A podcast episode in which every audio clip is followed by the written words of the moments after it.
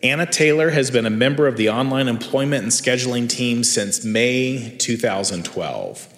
Over the last 12 years, she has served as a scheduling coordinator, online scheduling and setup manager, and in her current role as online employment and scheduling director. Prior to joining the BYU Idaho community, Sister Taylor spent 19 years working in a dental practice here in Rexburg.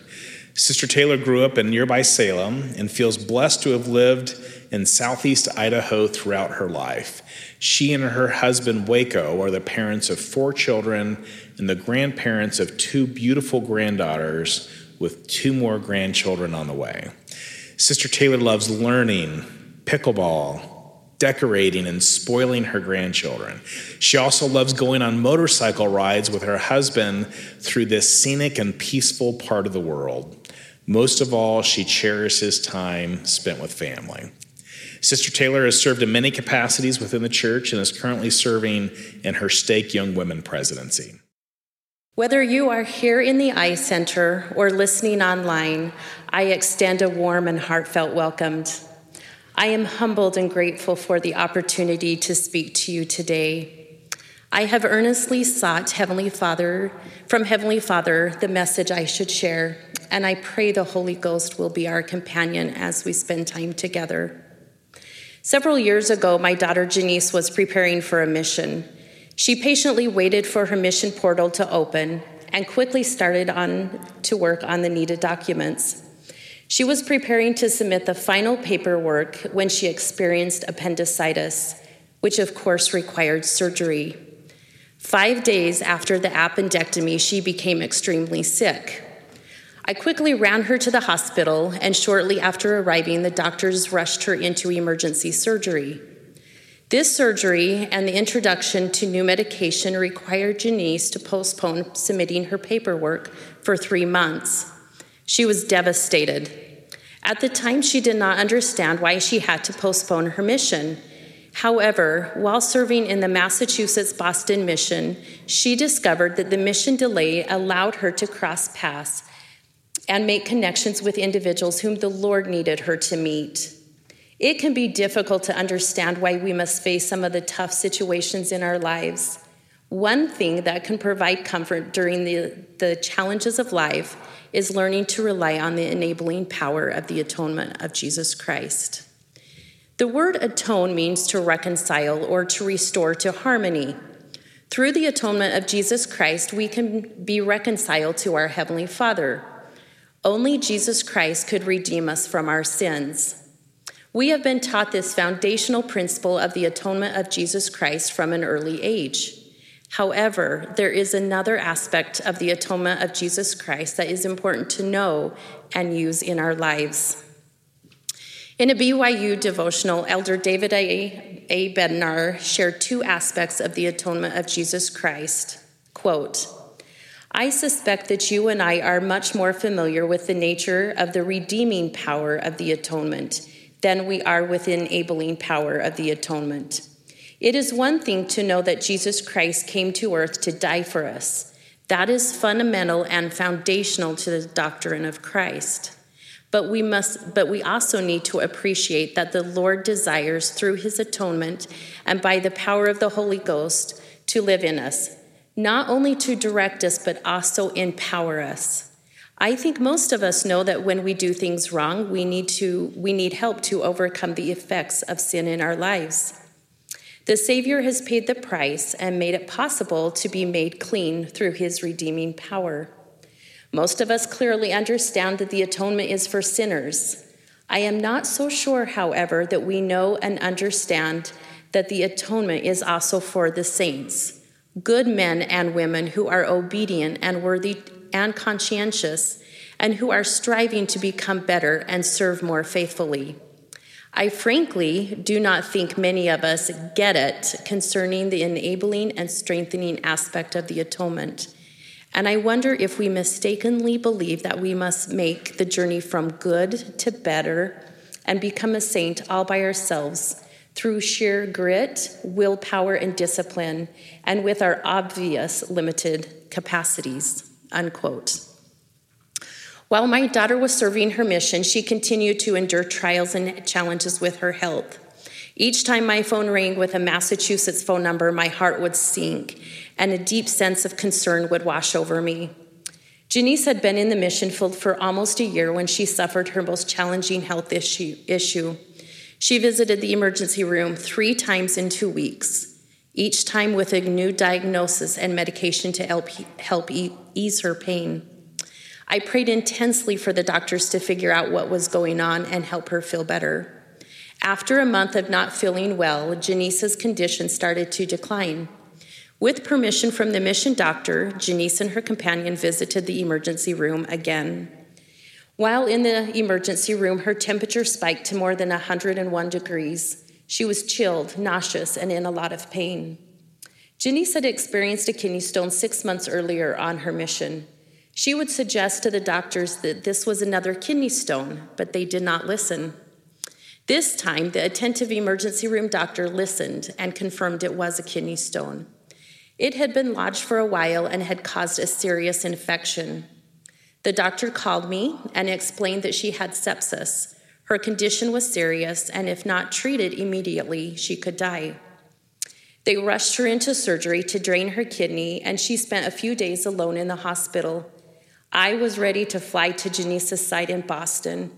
I thought she needed her mom, but I was wrong. After expressing a heartfelt prayer, I set off for work. The sun radiated brightly as I reached the crest of the hill by the Rexburg Temple when I heard a voice You do not need to go. I hold Janice in my hands, and I am watching over her. Instantly, I felt enveloped by the love of my Savior. He cherished my daughter, and he was all she needed. The time spent alone in the hospital allowed Janice to recognize Jesus Christ's influence in her life during the good and bad times. She knew that Jesus Christ gave her the strength to endure her challenges. In her email that week, Janice shared, quote, I have been pondering why so many health problems have come on my mission. I'm still praying about it, but one thing I have learned is that Heavenly Father never abandons you. He has never abandoned me. He doesn't turn his back and mumble, Oh, that sister Taylor is back in the hospital again. She's not a good missionary. Our Heavenly Father loves us so much. Janice continues, He is proud of the efforts we make. Sometimes our best efforts are teaching the restoration at 2:30 a.m. in a hospital hallway, and sometimes they are amazing lessons about the power of priesthood blessings. But God is aware of us at all times. Everything happens for a reason, and I testify that God is so good. Unquote. Alma was one of King Noah's priests who believed the words of Abinadi and sought to follow the path of righteousness. However his, however, his commitment to righteousness did not shield him and his people from persecution. Amulon, a wicked priest of King Noah, sought to oppress Alma and his people. Amulon imposed heavy burdens and tasks upon them, subjecting them to cruel treatment and hardship. Amidst their afflictions, Alma and his people turned to God in prayer, seeking comfort and deliverance from their suffering. Despite the threat of death for praying out loud, they continued to communicate with God silently in their hearts and minds. The voice of the Lord came to them, saying, Lift up your hearts and be, lift up your heads and be of good comfort. I will covenant with my people and deliver them out of bondage. I will also ease the burdens which are put upon your shoulders, that even you cannot feel them upon your backs. This will I do that ye may stand as witnesses for me hereafter, that ye may know of a surety that I, the Lord, do visit my people in their afflictions. It came to pass that the burdens which were laid upon Alma and his brethren were made light. Yea, the Lord did strengthen them that they could bear up their burdens with ease, and they did submit cheerfully and with patience to all the will of the Lord. Divinely aware of their afflictions and the sincerity of their hearts, God provided comfort, strength, and eventually delivered Alma and his people. Their unwavering faith and perseverance in the face of adversity serve as a testament to the power of prayer and the divine mercy and protection extended to those who seek Him. There were many days that I felt heavy with worry about how Janice was feeling, and the six days between phone calls were really hard. She was constantly on my mind, and I worried if she was okay. The 2018 youth theme song, Peace in Christ, was introduced the year Janice left on her mission. I listened to that song often and trusted in these words He gives us hope when hope is gone. He gives us strength when we can't go on. He gives us shelter in the storms of life. When there's no peace on earth, there is peace in Christ. These words were instrumental in fostering a hopeful attitude and drawing me closer to our Heavenly Father. Through them, I've learned to rely on the enabling power of the atonement of Jesus Christ for strength, comfort, and peace. Understanding the atonement has revealed its expansive reach. He not only redeems us from sin, but can heal every wound we may encounter in this mortal life. Jesus Christ, through his suffering in Gethsemane, intimately comprehends the pain, heartache, and despair that we endure. Joseph Smith spent four months during the winter of 1838 in the bottom level of Liberty Jail, often referred to as the dungeon. The jail was dirty, cold, dark, and without beds. The meager food they received was not good and sometimes poisoned to make them sick. President Henry B. Eyring shared the following In the depths of his anguish in Liberty Jail, the prophet Joseph Smith cried out, O God, where art thou? And where is the pavilion that covereth thy hiding place? Many of us, in moments of personal anguish, feel that God is far from us the pavilion that seems to intercept divine aid does not cover God, but occasionally covers us. God is never hidden, yet sometimes we are, covered by a pavilion of motivations that draw us away from God and make him seem distant and inaccessible our own desires, rather than a feeling of thy will be done, create the feeling of a pavilion blocking God. God is not unable to see us or communicate with us, but we may be unwilling to listen or submit to his will and his time. Our feelings of separation from God will diminish as we become more childlike before him that is not easy in a world where the opinions of other human beings can have such an effect on our motives. But it will help us recognize this truth God is close to us and aware of us and never hides from his faithful children. After long months of suffering, the prophet Joseph Smith received reassurance from the Lord. My son, peace be unto thy soul. Thine adversity and thine affliction shall be but a small moment. Then the Lord promised him, If thou wilt, if thou endure it well, God shall exalt thee on high. Thou shalt triumph over all thy foes. Amidst the challenges we face, we can understand that God is our steadfast companion, listening to our prayers and urging us to trust in his guidance. Even during moments when we may feel distant from his, distant from his presence, his enduring love offers us hope and reassurance. May I share a pers- personal experience with you? In recent years, I've encountered some of the most challenging trials and tribulations of my life. Life felt overwhelming as I grappled with the responsibility of holding my family together, losing my dad, the pressures of work, and the demands of building a house, all while feeling deeply alone. In the midst of it all, I lost sight of a crucial aspect keeping Jesus Christ at the center of my life. One Sunday, as I sat in church feeling numb and disconnected, a profound realization struck, struck me. I faced a critical decision. I could either embrace my Savior Jesus Christ, drawing strength from his love and guidance, or continue along a path that would lead me farther from him. I knew immediately that leaning into Christ was the right path to take. Despite the difficulties, these experiences have brought me closer to my Heavenly Father. Elder Jeffrey R. Holland shared these words of, of encouragement Don't give up. Don't you quit. You keep walking. You keep trying. There is help and happiness ahead, a lot of it. You keep your chin up. It will be all right in the end. Trust in God and believe in good things to come. Some blessings come soon, some come late, and some don't come until heaven. But for those who embrace the gospel of Jesus Christ, they come. I began to deepen my scripture study, listen to conference talks, offer heartfelt prayers, seek priesthood blessings, and increase my, increase my temple attendance. With a sincere desire to draw nearer to my Heavenly Father, I noticed a remarkable transformation. The weight of my burdens began to ease.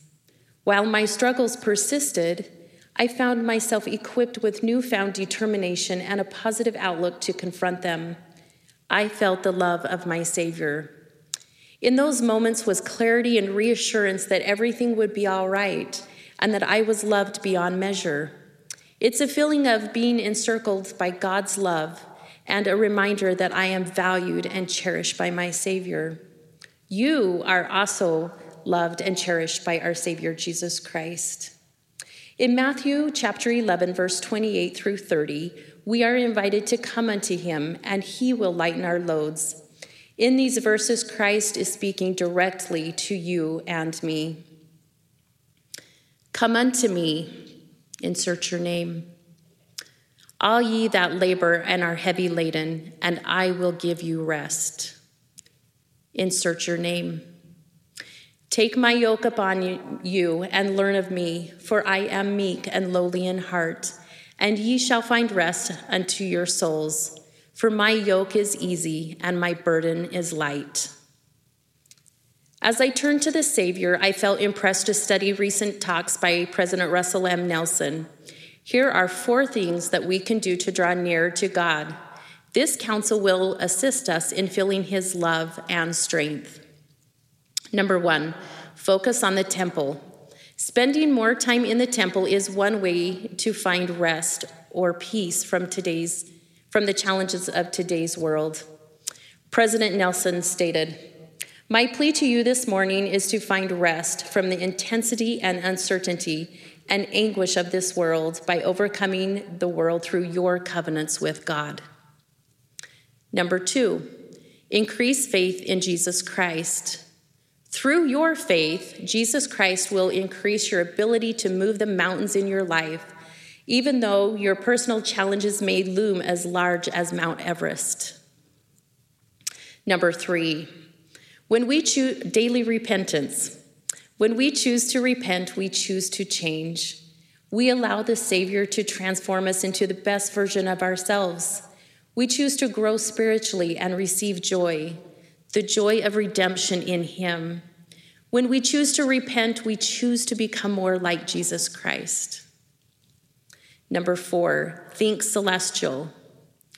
I encouraged you to begin with the end in mind. This means making the celestial kingdom your eternal goal and then carefully considering where each of your decisions while here on earth will place you in the next world. This is a short list of action items that President Nelson has invited us to do. I challenge each of you to consider one thing you can change in your life to move Jesus Christ to the center. Let's take a minute to reflect and jot down one thing you can work on.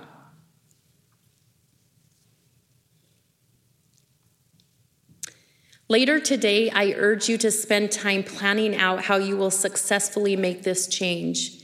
Whether it's dedicating time for prayer and scripture study, serving others, or seeking personal revelation, Let's commit to taking steps forward to strengthen our relationship with our Savior Jesus Christ.